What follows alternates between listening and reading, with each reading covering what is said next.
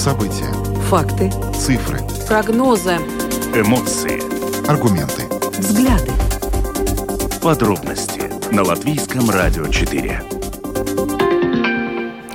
Здравствуйте, в эфире Латвийского радио 4, программа «Подробности», ее ведущие Евгений Антонов и Юлиана Шкагала. Мы приветствуем также нашу аудиторию в подкасте и видеостриме. Коротко о темах, которые обсуждаем с вами сегодня, 28 ноября.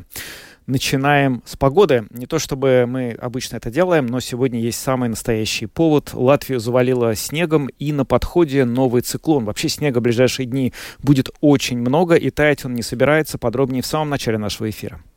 Ну и продолжаем следить за ситуацией на польско-украинской границе. Накануне вечером стало известно, что польские перевозчики начали круглосуточную блокаду КПП на границе с Украиной. Сегодня мы свяжемся непосредственно с Польшей, а также с депутатом Европейского парламента для того, чтобы понять, какие меры Евросоюз собирается предпринять для того, чтобы разрешить эту проблему. Ну а затем поговорим о решении, которое принял э, Верховный суд. Дело в том, что э, он принял решение оставить в силе э, э, решение об отстранении Нила Ушакова с поста мэра Риги. В свое время соответствующее решение было принято тогдашним министром охраны, э, охраны среды и регионального развития Юрисом Пуци. И вот э, Верховный суд решил, что это было корректно и что, собственно говоря, действительно Нила Ушакова можно было отстранить. Вот сегодня сам Нил Ушаков расскажет нам о своем отношении к этому делу. Конституционный суд оценит, кто должен платить за потерю воды в многоквартирном доме. Я думаю, что многие знают и очень э, боятся этой практики. Э, если э, в течение трех месяцев э, три раза вы забываете сдать э, показания счетчиков воды, то в таком случае, вот раньше, по крайней мере, действовала норма, что на вас могут повесить долг всего дома. Сейчас э, эта норма немножко, немножко изменена, но, тем не менее, эксперты считают, что вообще это прошлый век, и нужно, а, собственно, по-другому э, решать эту проблему. Вот сегодня эту тему мы в конце нашей программы обсудим, и э, если останется время, мы также хотим у вас спросить, кто должен, на ваш взгляд, платить за потерю воды в многоквартирном доме. А я надеюсь, что у нас хватит времени э, для того, чтобы принять ваши звонки, но в любом случае вы можете свои комментарии на этот счет писать нам на WhatsApp э, по номеру 28040424. Ну а видеотрансляцию программы смотрите на странице LR4LV, на платформе RusLSM.LV, в Фейсбуке на странице Латвийского радио 4, на странице платформы RusLSM, а также на YouTube-канале Латвийского радио 4. А, записи выпусков программы «Подробности» можно слушать на всех крупнейших подкаст-платформах. Кроме того, наши новости и программы доступны в бесплатном мобильном приложении «Латвия с радио», которое можно скачать в App Store, а также в Google Play. Ну а далее обо всем по порядку. Подробности прямо сейчас –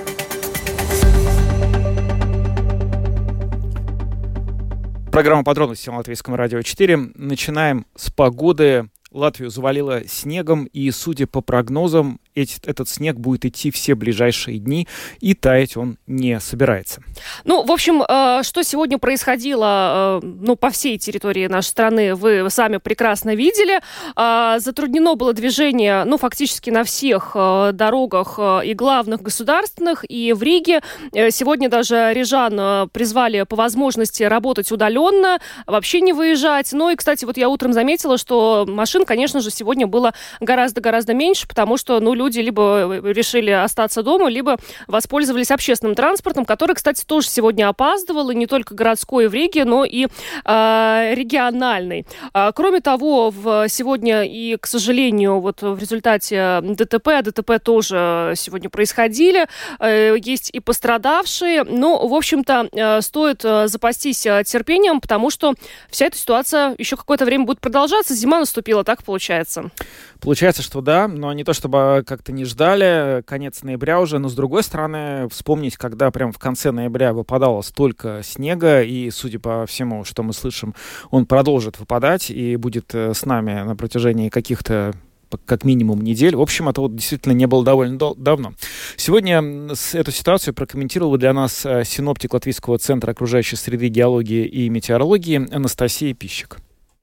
Мы ждем циклон с э, юго-востока, который приблизится к Латвии уже завтра вечером, в среду, 29 ноября. И после полудня уже по востоку страны начнет снежить, и зона осадков обширная будет двигаться в течение вечера и последующей ночи на запад. Уже к вечеру в центральных районах покров снега увеличится на 2-4 сантиметра и на востоке страны на 5-6. Соответственно, к утру четверга, когда зона уже продвинется и над Курзами, то в общей сложности уже по всей стране снег будет на 5-9 сантиметров больше, чем э, сейчас, а на востоке уже на 10-15. То есть, э, да, конечно же, опять будут трудности на дорогах, и как э, водителям автомобилей, так и пешеходам следует быть осторожными и запастись дополнительным временем. А скажите, вот этот э, циклон, э, который принесет снегопад, он будет сопровождаться сильным ветром? То есть ожидаются метели параллельно или нет? Нет, сильные ветра не ожидаются, как это было у нас несколько дней назад. Однако, опять же, ближе к востоку страны, а, там немного такой умеренный ветер, и все-таки а, с учетом, что снег достаточно пушистый, а, он все-таки может да, подниматься, и ветер его будет носить, но сильные пурги, так скажем, не будет. Как долго это все будет продолжаться? Поскольку у нас сохраняется минусовая температура, да, мы не ждем ближайшие Э, дни, что снег будет таять и э, все еще будет снежить время от времени. Это обширная зона осадков, о которой мы с вами поговорили, она уйдет, но, но, но так же самое еще в пятницу и субботу будет наблюдаться небольшой снег по всей стране, и в воскресенье, вероятнее всего, по югу страны э, пройдет еще одна зона осадков со сильным снегом, но будем наблюдать за новыми прогнозами, насколько же там у нас а, увеличится снежный покров. Однако до, так скажем, конца следующей недели, да, то есть первая неделя декабря, все еще сохраняются минуса, и снег время от времени будет, да. Но самое обширное, то, что мы уже поговорили, это завтра вечером, ночь на четверг. А сильные ли вообще будут морозы? Пока что наши прогнозы да, говорят, что ночами у нас температура в среднем опускается по стране до минус 4, минус 14 градусов, днем минус 2, минус 6 примерно, но на побережье теплее. Однако как я уже сказала, конец первой недели декабря еще все в минусах, однако будем следить за движением э, других циклонов запада, которые потенциально могут принести нам на короткое время немного более теплый воздух, тогда уже, может быть, температура на несколько градусов поднимется, но пока что верим в морозы. Верим в морозы, говорит Анастасия Пищик, синоптик Латвийского центра окружающей среды, геологии и метеорологии. Ну, в общем-то, делаем вывод, что, а, ну, какое-то время, неделю, по крайней мере, точно, будем жить вот в таких зимних условиях. Поэтому а, нужно как-то с этим считаться и, по возможности, наверное, пользоваться общественным транспортом. Кстати, вот, а, да, как я уже вначале отметила, сегодня общественный транспорт тоже опаздывал, особенно автобусы, троллейбусы, но трамваи вот ходили, да, ты тоже видел сегодня Да, утром. я даже пользовался Так сегодня что, трамваем, да. который был по расписанию. Ну что можно сказать? У нас приближается Рождество. Мы точно знаем, что первый и второй адвент, судя по прогнозу синоптиков, у нас будут снежными, Мгм. морозными, и это, наверное, хорошо. Будет ли Рождество и Новый год снежным и морозным, мы пока не знаем, но этого не знает никто, потому что такие длительные прогнозы никто, в общем-то, делать не в состоянии. Будем смотреть. Но, кстати, стоит отметить, что завтра в программе «Домская площадь» э, чиновник э, Рижской думы э, расскажет, хорошо ли они чистят улицы. Это очень актуальный вопрос сейчас. Я даже боюсь, боюсь представить, что он скажет. Я думаю, он скажет, что они хорошо чистят. Ну, не знаю, вот. Это Слушай, интрига. Давайте интрига. послушаем завтра программу. Да, да, да. Пока мы идем дальше. Самые важные темы дня. Подробности. Продолжаем мы следить за ситуацией на польско-украинской границе. Вчера уже обсуждали эту тему, и вот наши э, предприниматели латвийские э, тоже бьют тревогу, поскольку вот вся эта блокада, которая сейчас происходит, она может привести к убыткам для пищевой промышленности, пищевой отрасли нашей страны в размере как минимум 30 миллионов евро. И вот как вчера, э, вы помните, э, в эфире нашей программы сказал представитель Министерства иностранных дел Латвии, этот вопрос должен решаться находится на самом высоком уровне, то есть на уровне Европейской комиссии Европейского Союза. Но тем временем вчера вечером, уже после нашей программы, стало известно, что э, польские перевозчики начали круглосуточную блокаду КПП на границе с Украиной. И хочется услышать по этому поводу, конечно, э, логику, аргументацию, позицию польской стороны. И мы надеемся, что нам сейчас ее расскажет и представит в лучшем виде наш э, собеседник из Варшавы, главный редактор русской службы радио Польши Назар Алыник. Э, Назар, здравствуйте. Да, здравствуйте, Евгений. А, вопрос как сейчас вообще в Польше воспринимаются вот эти вот события, которые происходят на границе между Польшей и Украиной, и как будто бы вот это вот место, оно стало таким одним из самых острых кризисов для всего Евросоюза, который после начала войны и потери как главного поставщика России все-таки во многом полагается на поставки из Украины. И получается, что Польша сейчас в каком-то смысле стала тем, ну, барьером, который э, стал на пути этого потока товаров, да? Эм, ну, тут проблема достаточно сложная. Вообще, э, я бы не говорил о Польше как о стране, как, э, скажем так, э, обществе, как, как собирательном понятии. Есть протест перевозчиков польских, даже не всех перевозчиков, а части, которые работали прежде всего на рынке Беларуси и Российской Федерации. У них там, понятное дело, проблемы, поскольку есть война в Украине, они не могут там работать и у них просто конкретные требования по этому вопросу. А, ситуация просто осложняется всем тем, что в Польше сейчас переходной период, э, э, скоро э, власть поменяется, сегодняшняя оппозиция станет властью. А, есть техническое, так, техническое правительство Матеуша Моровецкого, и вот, э, среди прочего, проблема в том, что не особо есть кому решать данный вопрос. А требования перевозчиков ну, польских сводятся к тому, что они, э, среди прочего, требуют э, возобновления разрешений для украинских транспортных компаний, которые после изменений э, в, скажем так, в политике Европейского Союза, чтобы помочь Украине, э, уже фактически начинают осуществлять э, грузоперевозки по Европейскому Союзу и, скажем так, подъедают часть бизнеса польским перевозчикам. Есть, конечно, там вопросы по электронной очереди скажем так, польские фуры, которые там возвращаются в Польшу, не ждали там сутками, э, поскольку их там, среди прочего, в силу разных причин просто заставляют ждать на парковке.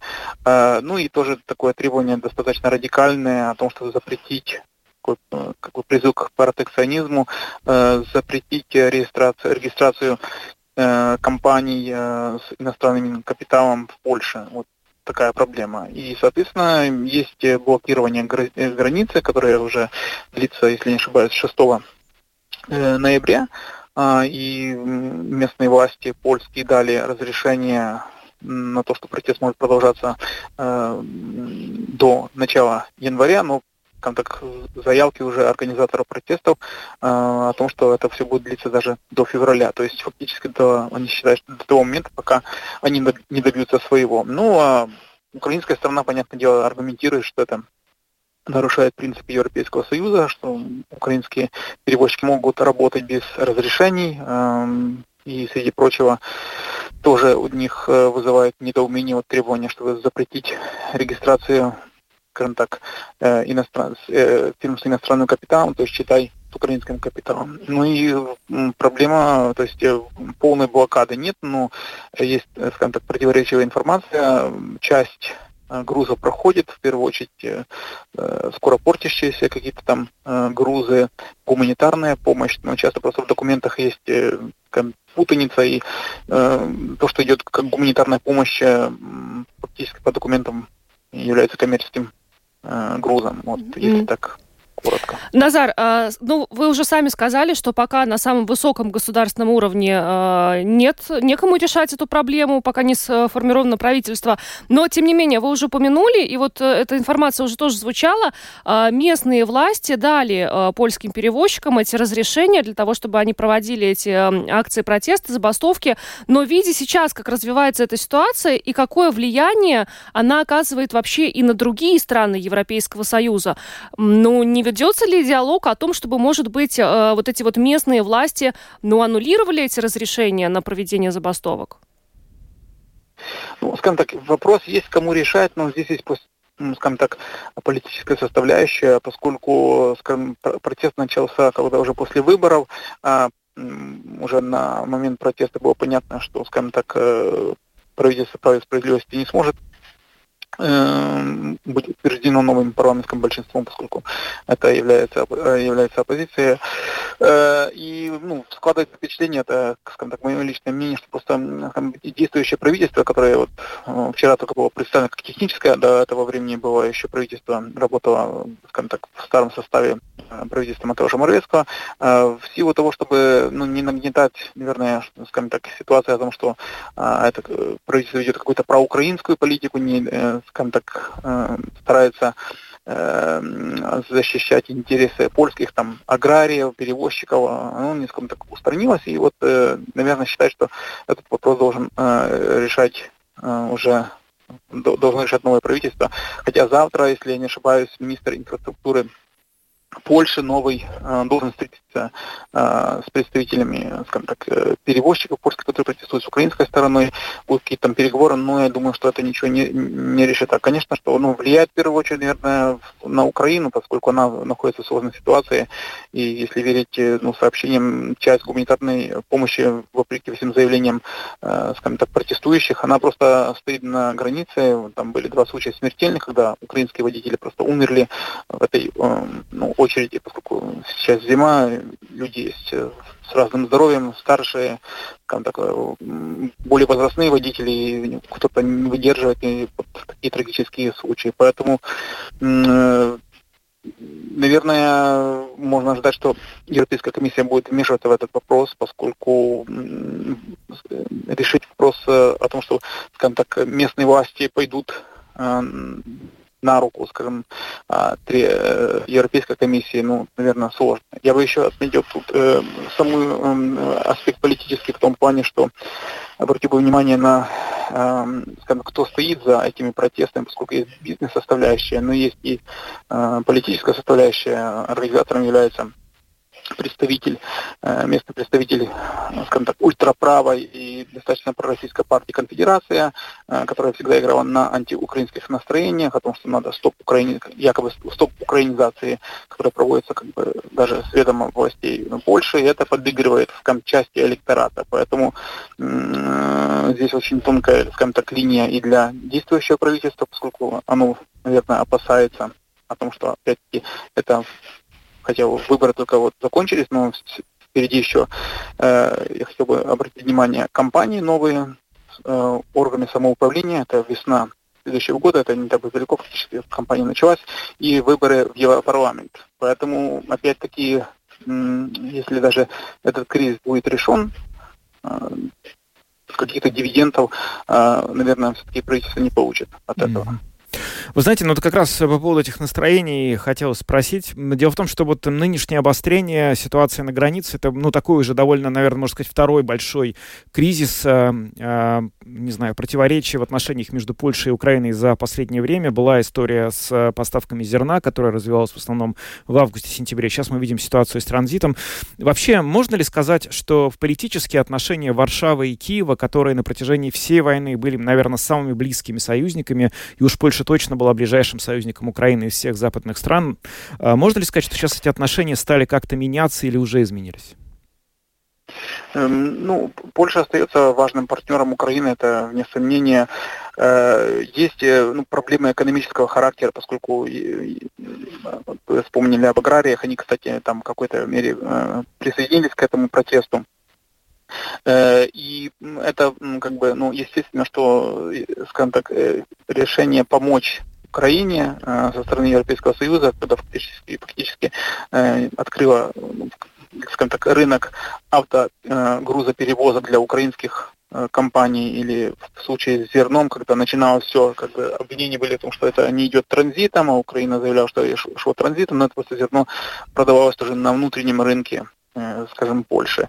Есть экономическое, конечно, противоречие между Украиной и э, Польшей, это нормально, естественно, но политические э, отношения, конечно, сохраняются. Оно как бы влияет, но я бы не сказал, что это, можно сказать, что эти кризисы, вот, связанные с аграрным вопросом или с грузоперевозками, как-то бьют э, по э, отношениям политическим окончательно, что скажем, что это придет к каким-то э, более далеко идущим э, последствиям. Но я бы хотел бы тут еще обратить внимание на саму Украину, поскольку именно э, многие обозреватели обращали внимание, что там вопрос э, аграрный, там зерно это одно, а другое дело, что э, фактически команда Зеленского э, начала в какой-то момент переориентироваться на Берлин. Среди прочего, там было пред, предложение Зеленского на форуме ООН о том, чтобы, скажем так, это сложно это провести, но это уже как бы сигнал был такой, э, чтобы Берлин включить э, Германию, ФРГ, включить состав Совбеза, он как постоянного члена. То есть э, в какой-то момент э, команда Зеленского, официальный Киев, начал немножко ориентироваться на э, Германию, как бы считая, что Польша уже очень много сделала, и что-то вы, выиграть какие-то, скажем так, моменты уже сложно скажем так, вооружение, которое Польша поставила, оно уже было фактически поставлено все, что можно было, только можно было снимать новое вооружение с баланса э, польской армии, но это вообще нереально, никто такое не делает. Скажем так, это вооружение закуплено вот последние несколько лет, я наверное, закупается, и больше не, не передавало бы это вооружение, э, купленное буквально с колес э, за деньги налогоплательщика. Ну и в Киеве решили, что надо немножко переориентироваться на Берлин. Ну а мы знаем, как, какие были э, ожидания в Берлине 24 февраля ну, да, понятно. То есть как бы с двух сторон, получается, была такая э, вот эта вот да. э, история шла. Ясно, да. Ну, Назар, спасибо большое, что нам как-то немножко ввели нас в контекст этих отношений, которые мы не до конца отсюда представляем. Назар Алиник, главный редактор... Надеюсь, что вам удалось немножко... Да-да-да, очень... Спасибо. Спасибо вам. Главный редактор русской службы Радио Польша Назар Алиник. Всего доброго и хорошего вам вечера.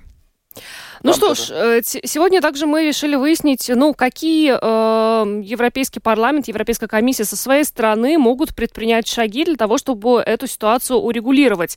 Э, и э, нам ее прокомментировал депутат транспортного комитета Европейского парламента Андрей Америкс.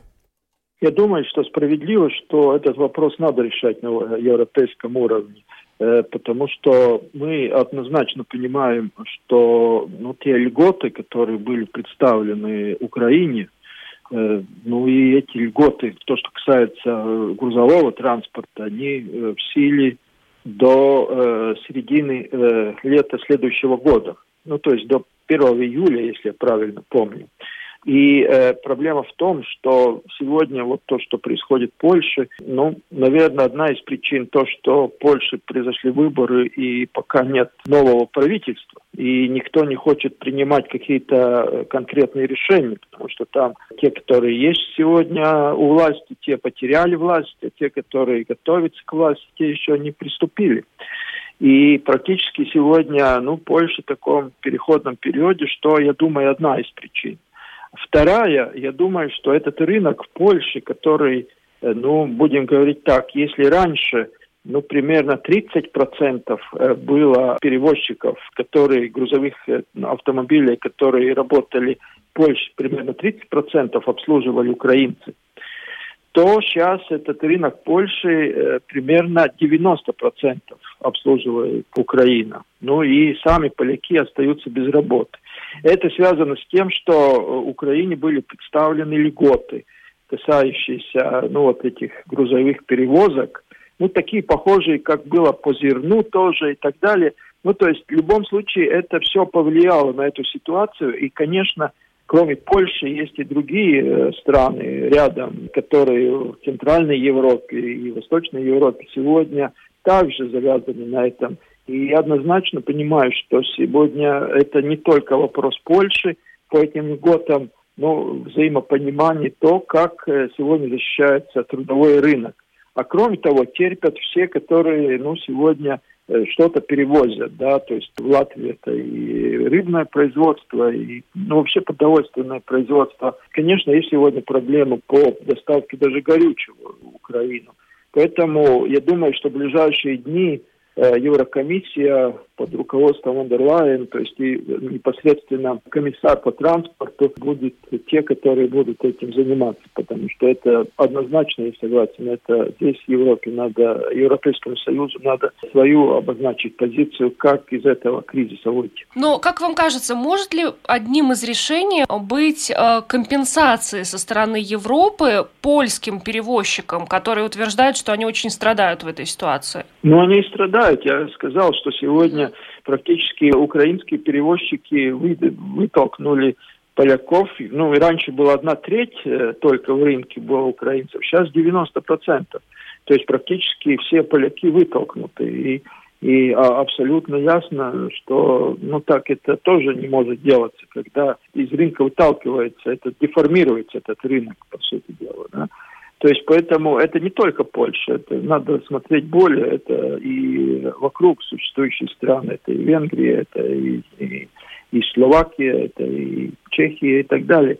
То есть это Болгария особо тоже мы сегодня говорим о том. То есть в любом случае это сегодня вопрос, э, где Еврокомиссия уже ну, в ближайшие дни, ну, я считаю, обязана созвать э, общую рабочую такую встречу и принимать какие-то решения, потому что, с одной стороны, эти льготы – ну, когда льготы полностью деформируют рынок э, Евросоюза, это тоже неправильно. Но, с другой стороны, э, для Украины автоперевозки – это сейчас единственный путь, как можно поставлять вообще продукцию, потому что порты заблокированы, не работают э, авиасообщения тоже, то есть автоперевозки… Не, не, не идет речь о том поставка. По этим поставкам, я думаю, там абсолютно логично, это там нет проблем. Проблема есть, что эти автоперевозчики э, не перевозят э, из портов или откуда-то грузы в Украину, они просто работают по демпинговым ценам э, у Польши или Болгарии или в других странах. Они просто как, ну, собственники этих грузовиков, грузовики по намного сниженным ценам сегодня деформируют этот рынок. Они не перевозят Украину что-то, они просто являются конкурентными трудовом рынке той же самой Польши. Ну нельзя же им запретить вот, там работать? Ну вот, то есть, э, ну, в принципе, не запретить, а тогда надо быть одинаковым условиям. И это может решить вот э, Европейская комиссия? Да. Создать да, эти условия? Да. То есть это, на ваш взгляд, да. был бы выход в этой ситуации? Да, я угу. считаю, да. Андрей Самерикс, депутат Европейского парламента, депутат как раз транспортного комитета, нам со своей стороны прокомментировал, что может сделать Европейская комиссия для того, чтобы эту проблему на украинско-польской границе решить. Но, конечно же, потребуется время для этого. Да, здесь э, понятно, что ситуация... Надо сказать, что вот накануне мы эту тему начали рассматривать. Э, у нас э, был в эфире представитель, ну, эксперт из Украины. И что сейчас мы видим? Мы видим, по крайней мере, скажем так, осторожно, что и в Украине, и в Польше, и политики, и, видимо, журналисты, наблюдатели настроены довольно, ну, так сказать, решительно по отношению к этой проблеме. Каждая из сторон хочет, чтобы именно ее правда была услышана, донесена, и именно, собственно, то, что она хотела было бы сделано. В общем, э, будем надеяться, что как-то смягчатся стороны, потому что компромисс по этому вопросу, конечно, нужен, и надо бы его найти в какое-то кратчайшее обозримое время, а не настаивать каждому на своем. Ну, а мы идем дальше. Латвийское радио 4. Подробности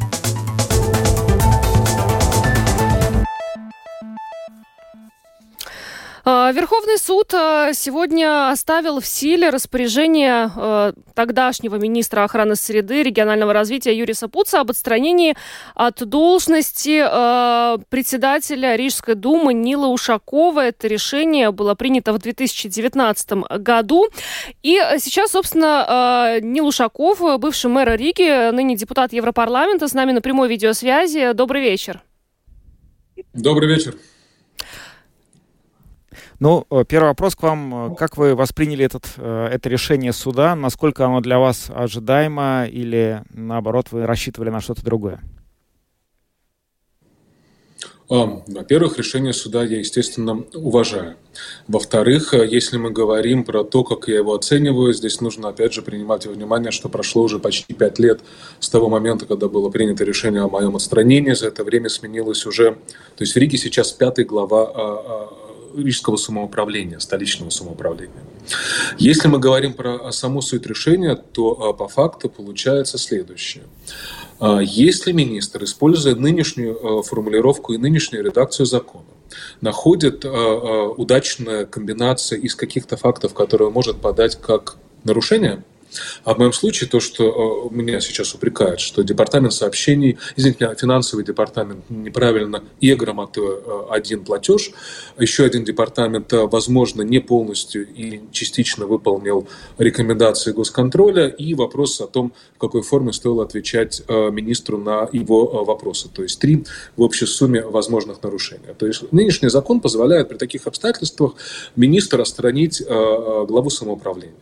Это значит, что если суд, э, соответственно, оценивая и решение министра, и э, оценивая нынешнюю э, редакцию закона, потому что суд, естественно, принимает решение, исходя из того, что говорится в законодательстве, считает, что это решение правильное, значит, нужно идти дальше и оспаривать норму закона, потому что Латвия является единственным государством в Европейском Союзе, где министр имеет право отстранить главу самоуправления или главу региона, ну, в зависимости от устройства каждого конкретного государства, без предварительного решения суда. То есть у нас в Латвии все абсолютно правильно, с одной стороны, по процедуре, за исключением одного нюанса. Когда министр подписывает решение об отстранении мэра, он это решение должен посылать не в самоуправление, он должен посылать его сразу же в суд. И суд по процедуре должен, как в других странах, оперативно принимать в течение месяца. Это абсолютно реалистичное решение о том, правильно это или неправильное решение министра, а не потом, учитывая специфику каждой страны, принимать решение в течение, как в моем случае, получается, четырех с половиной лет – о том, было ли это а, правовым или неправовым, соответственно, решением. Поэтому дальше вместе со своими коллегами будем а, думать о том, каким образом бороться именно уже с нынешней формулировкой закона, потому что это может коснуться в будущем, да и наверняка, учитывая латвийскую политическую ситуацию, коснется других мэров, потому что нынешний закон позволяет, по сути, по надуманным э, предлогам мэра отстранить, и суд в этой ситуации ничего сделать не может. А, скажите, а вот ну, вам, вам лично э, это нужно в дальнейшем для чего, учитывая, что вы уже сказали, несколько мэров сменились, и вы ныне депутат Европейского парламента? Не, несколько глав э, Риги сменилось, пятый уже по счету, если считать посередине администраторов и так далее. А нездоровое желание побороться за справедливость, может быть, давайте назовем это таким образом. Я считаю, что этот закон неправильный, я считаю, что этот закон ставит под угрозу а, функционирование независимого самоуправления.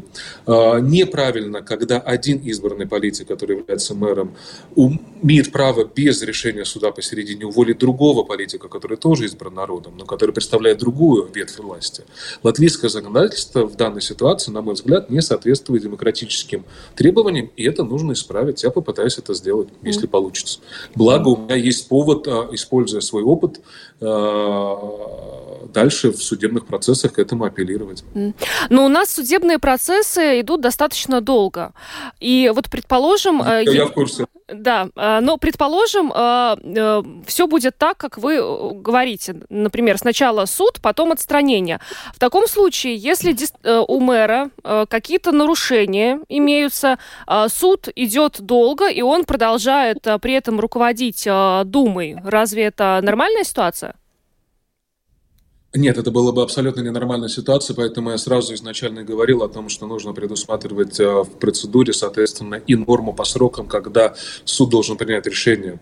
И, э, э, с одной стороны, в Латвии судебные процессы идут, наверное, дольше, чем в других странах, с другой стороны, ситуация сейчас несколько улучшается. То, что мы сейчас видим, а с третьей стороны, судебная система Латвии, любого другого государства имеет возможность в случаях, когда нужно принять оперативное решение, сконцентрироваться и соответствующее решение принять в разумном разумные сроки, скажем, обозначить месяц на принятие решения первой инстанции, когда э, судится по поводу того, правильно, неправильно. Если суд первой инстанции сказал «отстраняемый», правильно решил министр, тогда, соответственно, глава самоуправления отстраняется, и во второй, в третьей инстанции пытается дальше доказать свою правоту.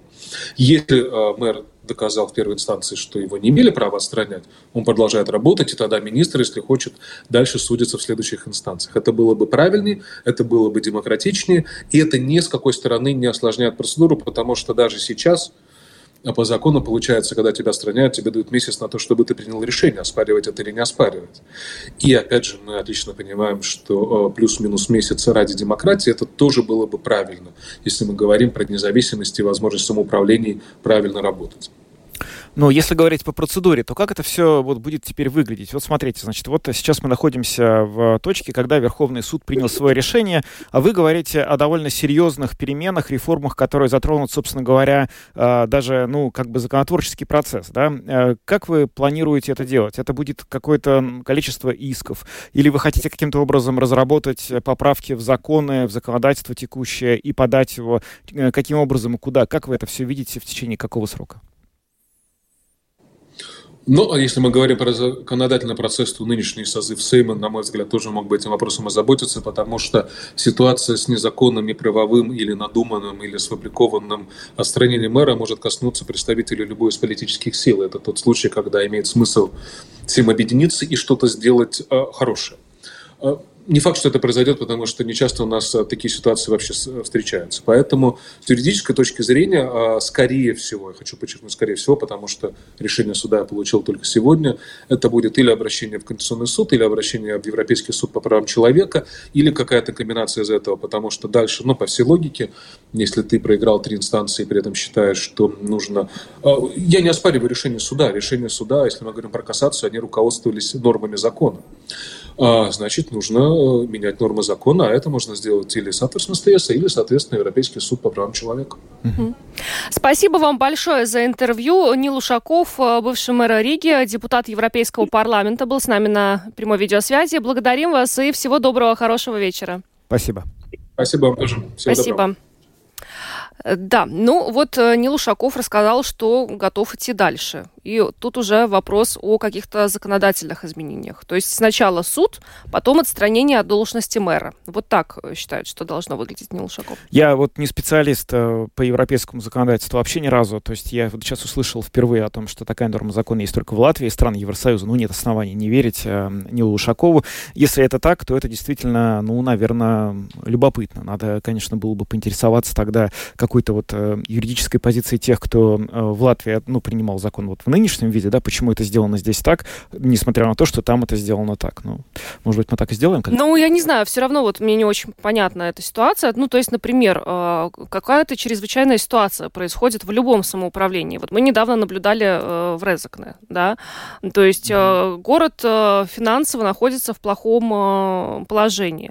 И получается, что э, мэра нельзя будет отстранить, пока соответствующее решение не примет суд. Но суд сам Нил Ушаков сказал, что у нас очень долго... Вот это абсолютно, это такой очень тонкий лед, по которому очень сложно будет пройтись, ничего там не разломав. Потому что, конечно, все это упирается в то, что юридическая система, судебная система должна работать гораздо быстрее. И я думаю, под этим подпишутся абсолютно все жители Латвии, которые сталкивались с судебной системой хоть в каком-либо качестве.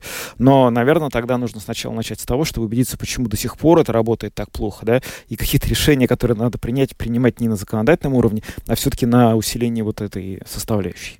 Это очень э, долгий процесс. Но посмотрим, да. Э, посмотрим, э, чем вот все закончится по этому делу, то есть какие могут здесь быть законодательные изменения, будут ли они вообще. Пока мы идем дальше, поговорим еще об одном судебном деле. Теперь вот Конституционный суд будет разбираться с потерями воды в многоквартирных домах.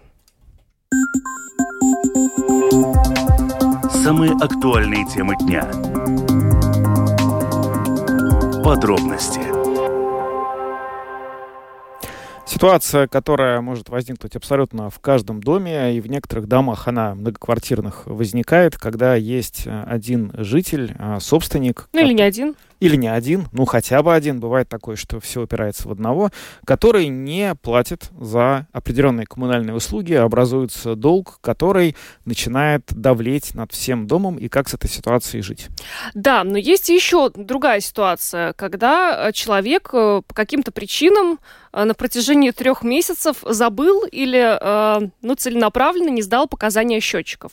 И в таком случае вот раньше была норма, закон, согласно которому которому, если человек на протяжении трех месяцев не сдает показания счетчиков, на него вешают долг всего дома. Все потери. Туда входят в том числе потери, там, если какие-то ремонтные работы, э, прорвало трубу и вот э, все подобное.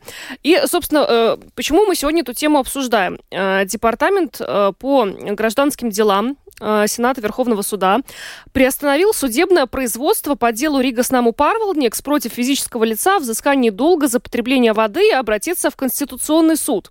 А дело в том, что собственник квартиры в многоквартирном доме не сдал вовремя показания счетчиков воды, поэтому РНП рассчитала расход воды согласно соответствующему э, разделу правил Кабинета министров, где сказано, что собственник квартиры был обязан уплатить за объем неучтенной воды за весь дом. И по мнению Сената, указанное постановление несоразмерно ограничивает права человека, которые защищены статьей 105 Конституции, определяющей право каждого на собственность. И теперь Конституционному суду предстоит оценить, кто должен платить за потерю воды в многоквартирном доме. Да, такая очень сложная схема.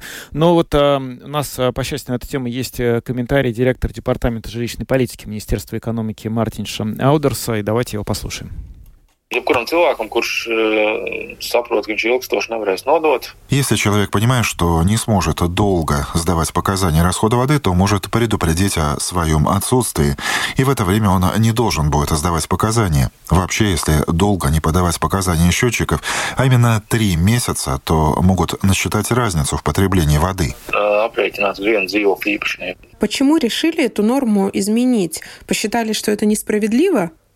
Nu, tādēļ, kad uh, bieži vien bija tie gadījumi. Uh... Если всего один такой нарушитель на дом, то слишком большое бремя на него ложится.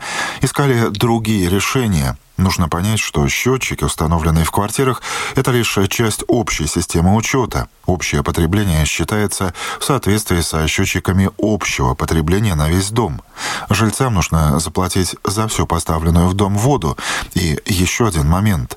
Людям кажется, что их счетчики в квартире показывают верно, но это порой не так. Счетчики могут ошибаться с большой разницей, поэтому важно, чтобы каждый владелец квартиры каждый месяц дисциплинированно подавал показания. Как вы оцениваете нынешнюю норму учета потребления воды? Планируется ли в будущем ее усовершенствовать? Es teiktu, ka šī sistēma, kāda viņi ir, viņi ir nav dzīvotspējīga. Эта система, которая есть сейчас, она не жизнеспособна. Получается, что много условий. Нужно заплатить за общий объем поставленной в дом воды. Еще квартирные счетчики каждый владелец квартиры устанавливает, как он хочет. Какая-то фирма приходит, устанавливает счетчики или верифицирует их. Центр защиты прав потребителей исследовал этот вопрос, и у них есть данные о том, что повторная верификация счетчиков происходит поверхностно и не соответствует нормативным актам. Поэтому неудивительно, что эта разница в потреблении воды появляется, ведь зачастую используются устаревшие счетчики.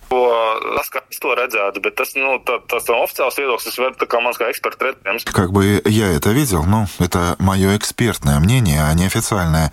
Нам нужно переходить на систему, чтобы счетчики в квартирах устанавливались централизованно и при этом с возможностью удаленно считывать их показания. Мы сейчас дискутируем об этом в контексте нового закона об управлении жилыми домами, который мы разрабатываем.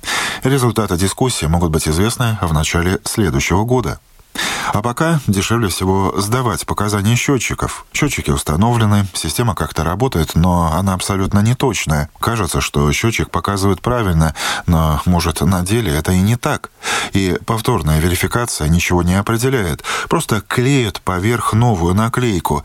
Новая система удаленного учета будет дороже по установке, но непременно точнее. Jauna sistēma attēlot uzskaitu būtu dārgāka, viņi būtu, bet viņi būtu precīzāki, neapšaubām. Мартин Шаудерс, директор Департамента жилищной политики Министерства экономики. Ну, немножко поясню суть этого комментария. Собственно, изначально э, была норма, вот, которому уже, о которой мы говорили, то есть если в течение трех месяцев человек не сдает показания счетчиков, на него повесят долг всего дома. Потом эту норму изменили, и э, это был, речь уже шла не о долге всего дома, а о какой-то части, то есть не, не полностью долг всего дома вешали на этого человека. Но э, Мартин Шаудерс, представитель Минэкономики, считает, что вообще это все устаревшее, и нужно как бы э, проводить дискуссию на эту тему, а в идеале это умные счетчики, которые сами сдают показания. Вот как с электричеством происходит. И тогда все счастливы. Я бы еще хотел, чтобы они платили сами. Ну, Жела- да, Желательно не за свой влезая, счет. да, за свой счет. Давайте поговорим об этом теперь с вами. У нас есть время на то, чтобы принять несколько звонков, и также мы готовы всегда принять ваши сообщения на WhatsApp. Ваша точка зрения. Кто должен платить за потерю воды в многоквартирном доме? Телефон прямого эфира 67227-440 и WhatsApp, напомню, 28040424. Но туда, пожалуйста, только пишите. Вот я вижу уже входящий аудиозвонок на WhatsApp. Э, Мы не принимаем а, в эфире звонки на WhatsApp, мы принимаем только сообщения на WhatsApp, а звонки принимаем на телефон 67227-440. Вот возникла ситуация, что в доме есть человек, который не сдает показания счетчика. И в итоге оказывается, что отвечать за это должен весь дом. Ну, справедливо или нет? Кто должен отвечать, если этот человек не отвечает? Вот уже пошли звонки. Нет, если человек э, не сдает показания счетчиков, то он э, Да. на него повесит долг всего дома. Он один будет его платить. То есть, Да. не, ну, Ну вот, э, да. здравствуйте. Здравствуйте. Ну, я в отношении, вот, да, вот, вот город. Э, У нас в доме такое интересно с, с водой. Другой раз у нас небольшое получается, это, в общем, за того, э, за того человека платим, да. А вот у меня был такой случай. У меня расхода воды вообще не было по нулям. Я бросила листочек. Я, я как жила на даче. Э, в листочке прочерки сделала и написала показания воды, которые были. Счетчик опустила я. За воду, получается, я ничего не платила, а сверх этого показания, получается, 2 евро, 2 с копейками могут быть так. Вот это несправедливо, я считаю. Но это же общее Ну, а потребление кто воды дома, наверное, платить? нет? Нет, это коррекция. Это коррекция, Коррекция? воды, да, как раз. э, Да, который- коррекция воды, Мгм. да. Э, Расхода воды нет, а значит сверх надо платить за того парня. Да, это- вот это думаю как раз так, ситуация нужно, за того чтобы- парня, да. Коррекция воды это всегда за другого парня, который, э, возможно, Да. не сдал э, показания. Все, я бы все хотела так, чтобы, допустим, все честно э, сдавали счетчики. Теперь, когда приходит контроль, проверяет счетчики все, и, и я нужно было бы так, вот проверили счетчик, и чтобы мы знали, вывешивали бы список, кто должник, за кого мы платим, чтобы люди знали. Может быть, так это поможет. Доска позора такая, да? Спасибо Э, ну, вам за звонок. да, спасибо. Есть еще несколько звонков, хотим принять побольше. Добрый вечер. Добрый вечер, постоянно слушатель. У нас есть две категории, Евгений, такие как моряки, ну и, пардон, люди, которые сели в тюрьму. Но в, любом случае таких мало, и всегда можно предупредить домоуправление. Мое личное мнение, если один плюет во весь коллектив, коллектив утрется, ну и продолжение знаете, да? Если обратный эффект, можно человеку утонуть. Дисциплина строится все-таки на запугивании, и э, мальчик боится, что ему дадут по, по ремнем. Я считаю, что если человек сознательно или несознательно, но не предупредил никого, не платит, вот пусть платит по полной программе. За Спасибо. всех. Ну, то есть, да, понятно, спасибо. Да. ага. В этом и заключался наш вопрос. Кто должен платить за потерю воды в многоквартирном доме? Еще один звонок мы принимаем. Здравствуйте. Э, Добрый вечер. Добрый. Я хотела узнать вот по поводу... Сделайте, по пожалуйста, поводу тише неподачи, радиоприемник. э, э, показ- Да, сейчас я подальше отойду. Э, Вот речь идет о том, значит, если человек не подал три месяца э, показания счетчика, да, получается, как бы он не платил. Но ведь по среднему они начисляют, и, э, соответственно, деньги тоже берутся за эту воду. Почему тогда вешают ему долг за эти три месяца? Ну, вот как-то так по Я так закону. понимаю, что не все начисляют э, по среднему за три месяца. Это И такое- начисляют, это система такая обязательно, если даже первый месяц не, п- не поданные м, показания счетчика, по среднему они пишут, ну, рассчитывается среднее количество э, э, воды, траты воды, и тебе все эти месяца они начисляют и берут деньги за эту воду. Мгм. Ну, это хороший вопрос, Поэтому но, как-то да, тоже но- несправедливо. но, к сожалению, не к нам. Может Вот быть, это как-то от управляющей компании или от конкретного дома зависит, потому что ну, мы сейчас вот э, обсуждаем реально э, решение, которое принято на уровне Верховного суда, и понятно, что если бы такой проблемы не существовало, то и решения бы не существовало. Зачем бы им было это вообще обсуждать? Так, есть еще несколько звонков. А, Добрый вечер. Добрый вечер. Ну, послушайте, это человек, которому нарисовали, скажем, 200 кубов воды, он, он должен заплатить 500 евро, ну, к примеру. Он физически не мог это использовать. Он просто через полгода покажет эти показания счетчика, и суд ему так же самое оправдает. И не будет он эти деньги платить. Все. Мгм. Спасибо за звонок. А как он их покажет-то? Ну, потому что он уже оплатит наперед, получается, этот человек. Если заплатит за все. Последний звонок. Здравствуйте. Добрый день. Добрый. Я думаю, что Дом управления должно возмещать убытки заводу, а потом в судебном порядке есть же юрист. Угу. Эти деньги высчитывать с тех, кто не платит заводу. Mm. Но если ты не пока показания счетчика не подал сам, ну сам виноват. Угу. Пускай тебе и нас считают этим. Угу. Можно попросить соседей, кого угодно можно попросить. Если ты только помер, тогда ты не можешь это сделать. Так это уже совсем другая история. Это правда, другая история. Мы Спасибо за звонок. Да, ну, к сожалению, больше нет у нас времени принимать звонки, но э, вариантов сегодня мы услышали много, как то. Есть одно сообщение на WhatsApp, зачитаю его быстро. Добрый день. Тот, кто не сдает показания, самоуправление должно четко вычитывать, вычитать, видимо, никаких больших счетов там нет, а кто бы по каким причинам не подал показания. То есть снова ответственность на том, кто не подает показания, он и должен расплачиваться, Дом управления должно это делать. Все эти разговоры про то, что Дом управления должно, это хорошо звучит в эфире. В реальности, как только мы попадаем в ситуацию, что Дом управления должно с кого-то что-то взыскать, мы упираемся в то, о чем мы говорили с господином Ушаковым. Юридическая система работает очень долго. Пока Дом управления будет взыскивать эти деньги с жильца, который не заплатил, Дом управления просто разорится.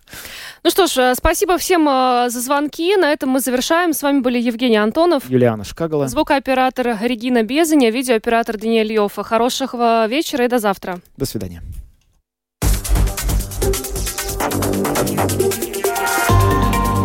Латвийское радио 4. Подробности по будням.